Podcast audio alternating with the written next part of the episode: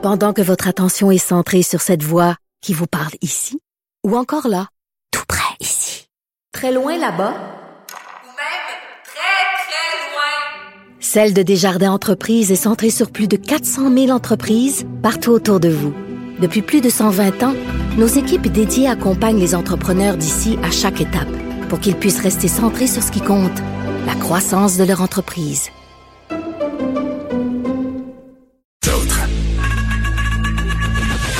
Geneviève Peterson. Une animatrice pas comme les autres. Cube Radio. Guillaume Lavoie est là. Guillaume, salut. Bonjour. Écoute, on se parle euh, de cette conférence de presse de Joe Biden qui a lieu en ce moment même. Euh, on peut dire que c'est sa première conférence euh, de presse depuis le début de son mandat, d'ailleurs.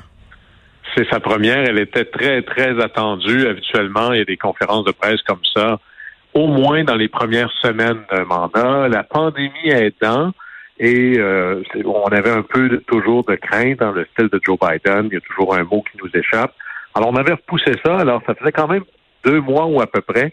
Alors, c'est l'événement médiatique de la semaine. Là, c'était la, conversation hier et aujourd'hui chez les journalistes. C'était oh, moi je vais lui demander ça. Puis là, on a une liste qui finit plus.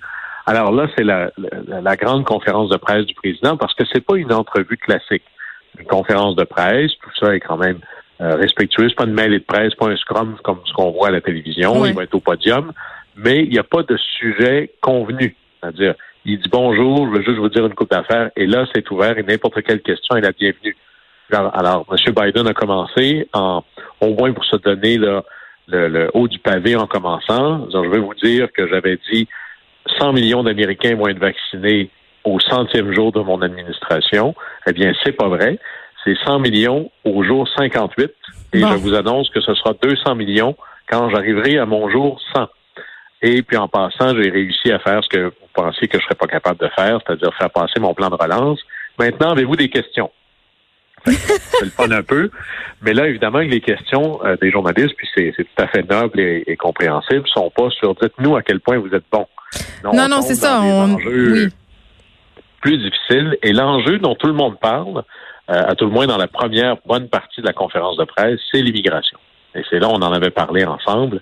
Je veux dire, les images, c'est très dur. C'est des gens qui arrivent C'est le nœud gordien des États-Unis, cette question-là. Et, et ça vient chercher aussi des réactions très profondes, c'est-à-dire une certaine crainte au niveau de la sécurité, mais plus important que ça, de voir des enfants, de voir des gens empilés littéralement dans des centres de détention, parce que là, là, on, parlait d'un centre de détention qui est à 500% de capacité. là.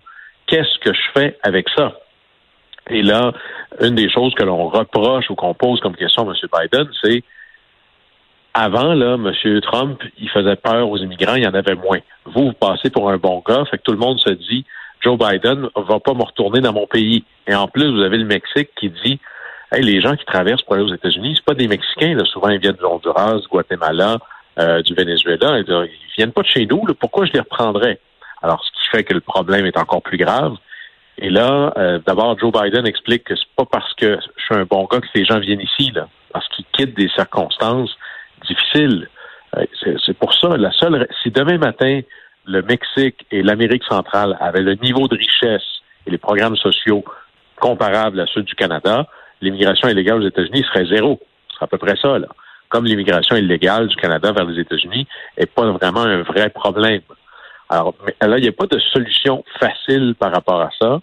Et là, Joe Biden dit d'abord, c'est pas parce que je suis gentil, c'est les mêmes chiffres que dans le temps de Trump, en passant, et c'est toujours pire à ce temps-ci de l'année. Parce que quand vous traversez la frontière, souvent au sud de la frontière, c'est des kilomètres et des kilomètres et des kilomètres de désert. Alors, faire ça l'été, vos chances de mourir, qui sont toujours importantes, sont encore plus grandes lorsque c'est dans les mois où il fait très chaud. Alors, il y a toujours une espèce de pointe d'immigration illégale dans les mois d'hiver, et là, c'est ça qu'on voit, là. Mais il n'y a pas un système social, sécuritaire ou politique, et moi, je l'ai vu dans certaines villes d'Europe, qui est capable de gérer un influx massif de réfugiés ou d'immigrants illégaux.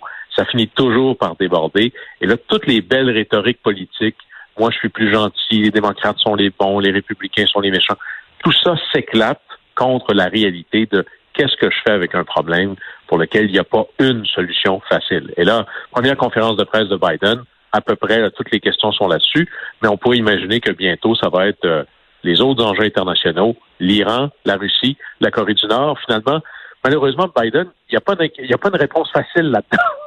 Ben oui. Kennedy disait souvent ça. Il y a un mythe que les gens gardent les bonnes nouvelles pour le président. Il dit, il n'y a rien de plus faux dans la, dans la vie. Il dit, pensez-vous vraiment que quand ça tombe sur mon bureau, c'est parce que c'est des bonnes nouvelles? Quand ça arrive sur mon bureau, c'est parce que personne n'a pu le régler avant. Alors Biden disait, vous avez assez humble. Je suis ici pour régler des problèmes. C'est pour ça que je voulais me présenter. C'est pour ça que je suis élu. Puis je vais pas pouvoir toutes les régler en même temps. Alors là, mes priorités tout de suite, c'est la relance, c'est la vaccination.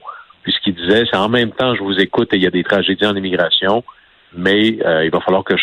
On va arriver là, là, mais j'aurais pas 28 priorités en une seule journée. Puis j'imagine aussi que pour l'entourage euh, de Biden, c'est un jour excessivement stressant parce que tout dépendant des réponses qu'il va donner aux questions, ça peut orienter vraiment beaucoup euh, le reste de sa présidence. Là. Oui, c'est un peu comme euh, si vous êtes le gardien de but, puis c'est juste des lancers de punition. Là. À un moment donné, plus ça dure longtemps, plus les chances de, de en faire scorer un augmentent. Alors c'est là où on se dit, ça va-tu finir? Est-ce qu'on va faire un sans faute? Et là, on voit d'ailleurs combien Joe Biden a de l'expérience. J'écoutais le début de la conférence de presse. Ses réponses sont très longues, sont très détaillées. Il joue, il me fait penser un peu à Mohamed Ali contre euh, Frazier dans le combat, là, Rumble in the Jungle. Ah, il a vu neiger, on, va essayer là. de fatiguer la, on va essayer de fatiguer l'adversaire. Et ce qu'on va retenir de la conférence de presse, c'est combien ça a été long et combien il a répondu à toutes les questions. Bon. mais ça y prend tellement de temps. Ça fait déjà deux fois qu'il dit, vous savez, mes réponses sont un peu longues. Voulez-vous que je vous en dise plus? Ah, je vais prendre une autre question. On voit le, le vieil habitué quand même. Là. Bon, on va continuer à suivre ça, Guillaume, et s'il se passe quelque chose de majeur d'ici la fin, parce que ça se continue euh, toujours, tu nous en reparles demain, bien évidemment. Euh, allons faire un tour du côté de la Virginie qui a aboli le recours à la peine de mort. C'est particulier parce que c'est le premier État du sud des États-Unis à le faire. C'est le premier État et c'est pas rien. D'abord, il y a un changement démographique qui annonçait peut-être la chose. Ouais. La Virginie, avant, c'était sud républicain classique, là, ou sinon du démocrate du sud du temps. Euh, la Virginie, il y a une raison pourquoi les démocrates gagnent ça maintenant de plus en plus aux élections présidentielles, c'est que ça c'est c'est presque un phénomène qu'on dirait en, parlance euh, euh, urbaine, ça s'est gentrifié. C'est plus jeune, c'est plus éduqué, ça vote plus démocrate qu'avant. Alors parce que la Virginie, c'est littéralement en face de Washington, c'est l'autre côté de la rivière. Et le fait qu'ils abandonnent la peine de mort, d'abord, c'est une excellente nouvelle. Personnellement, moi, je suis très, très, très heureux de ça. Et parce qu'il y a encore 26 é- juridictions aux États-Unis qui ont la peine de mort. Alors, il y a 26 États, en fait 27, 26 États et le gouvernement fédéral. Parce que contrairement au Canada, où on a un code criminel uniformisé, il n'y a pas un code criminel au Québec puis en Ontario, il n'y en a qu'un seul. Bien, aux États-Unis, il y a des crimes qui sont d'État, il y a des crimes qui sont fédéraux. Par exemple, détourner un avion, c'est un crime fédéral. Alors, ici, donc, il y a 26 États où il y a encore la peine de mort et le gouvernement fédéral qui l'a encore. Puis on a à peu près, après avoir vécu les pointes des années, je dirais le début des années 2000 où c'était à peu près 100 mises à mort par année, là, on est autour d'une vingtaine euh, par année. Mais chaque mort en soi est, un- est une tragédie parce que le- le- les arguments en faveur de la peine de mort reposent beaucoup sur une espèce de fausse équation. D'abord en disant, puisque l'on a eu un, un procès juste et équitable, puis que ben, c'est ça la conséquence, alors c'est correct. Les cas d'erreurs documentées, des erreurs judiciaires sont légion aux États-Unis. Sais-tu qu'est-ce qui me frappait aussi, moi, Guillaume? Euh, C'est d'entendre les familles des victimes. Tu sais, ceux qui sont allés assister à la mise à mort euh, du meurtrier, par exemple, de leur fille, ou du meurtrier de leur enfant, ou euh, de la meurtrière de leur frère, tu sais, et, et qui disaient n'avoir ressenti aucun soulagement. Tu sais, même au contraire. Il y a, euh, j'en parle tout de suite, il y a un film, euh, c'est rare les films sur ces thèmes-là qui sont capables de saisir les, les réalités euh, de tous les côtés de l'équation. là, Ouais. Parce que c'est des tragédies. Puis moi, j'ai deux enfants. S'il fallait que je vive l'imparable, je voudrais moi-même être celui qui met à mort. C'est pour ça qu'on ne veut pas que ce soit la victime qui soit en charge de, de la pénalité. Mais le meilleur film que je peux recommander, c'est Dead Man Walking euh, aux États-Unis avec Susan Sarandon, Ah oui. avec Sean Penn. Elle le défend, Et- c'est son Et avocat. on, et on voit euh, à la fin, justement, le père de la petite fille ou du fils qui a été assassiné.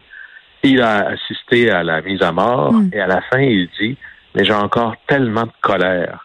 Cette idée que ça allège la peine des victimes, euh, ça n'arrive pas. C'est pas comme ça que ça fonctionne. Mais le pire, c'est ceux qui sont là, ce qu'on appelle aux États-Unis le mouvement des tough on crime, c'est-à-dire donnez-le-moi le code criminel, puis je vais multiplier par huit à peu près toutes les peines, puis je vais mettre des peines de mort partout, et ça va diminuer la tentation de faire des crimes. Mais ça, encore là, les chiffres démontrent que c'est absolument pas vrai. Ça marche Pas parce que tu augmentes les peines de mort.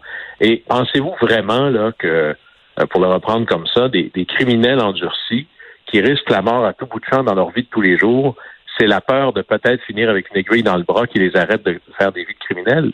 D'ailleurs, on le voit même que ça peut contribuer à augmenter la violence de certains crimes parce que comme on, je vais peut-être risquer la mort, mais là, je vais me débattre encore plus. Il n'y a aucun espèce de lien entre des peines plus sévères ou la présence de la peine de mort et une diminution de la criminalité. C'est plutôt l'inverse. Alors là-dessus, ça, c'est un enjeu qui, qui vient casser la chose, mais à tout. Je dirais le plus profond, c'est on peut jamais être sûr qu'il n'y a pas une erreur judiciaire en tous les cas de figure. Et ça, c'est le genre de choses que tu peux pas détricoter après. Et en plus, bien évidemment, comme on est aux États-Unis, l'enjeu racial fait partie de ça. Par exemple, si vous prenez les gens qui sont dans le cas, ce qu'on appelle le corridor de la mort, là, en attente d'être mis Oui, à mort. Les communautés noires sont surreprésentées. Ben oui. 40 sont des Noirs, alors qu'ils forment 13% de la population. C'est ça. Le système de justice criminelle aux États-Unis, ça devrait être sur la liste des 28 priorités d'une Mm. administration démocrate. Mais à tout le moins, c'est la seule chose qu'on peut pas réparer. Il y a des erreurs judiciaires. Euh, c'est un système de justice humain. Il n'est pas euh, libre de toute erreur possible, mais ça, c'est l'ultime chose que l'on ne peut empêcher. Alors présentement, il y a une majorité, il y a presque une majorité d'États qui renoncent à la peine de mort et il y en a d'autres qui ont des moratoires parce que faut aller là tranquillement. Alors il y a peut-être un mouvement là, tranquille qui se présente aux États-Unis vers un abandon. Peut-être certains diront que c'est jamais assez vite, mais que la Virginie se positionne et dise nous renonçons à la peine de mort. euh, c'est un geste qui vaut la peine d'être mentionné. Guillaume, merci beaucoup. Au plaisir. À demain.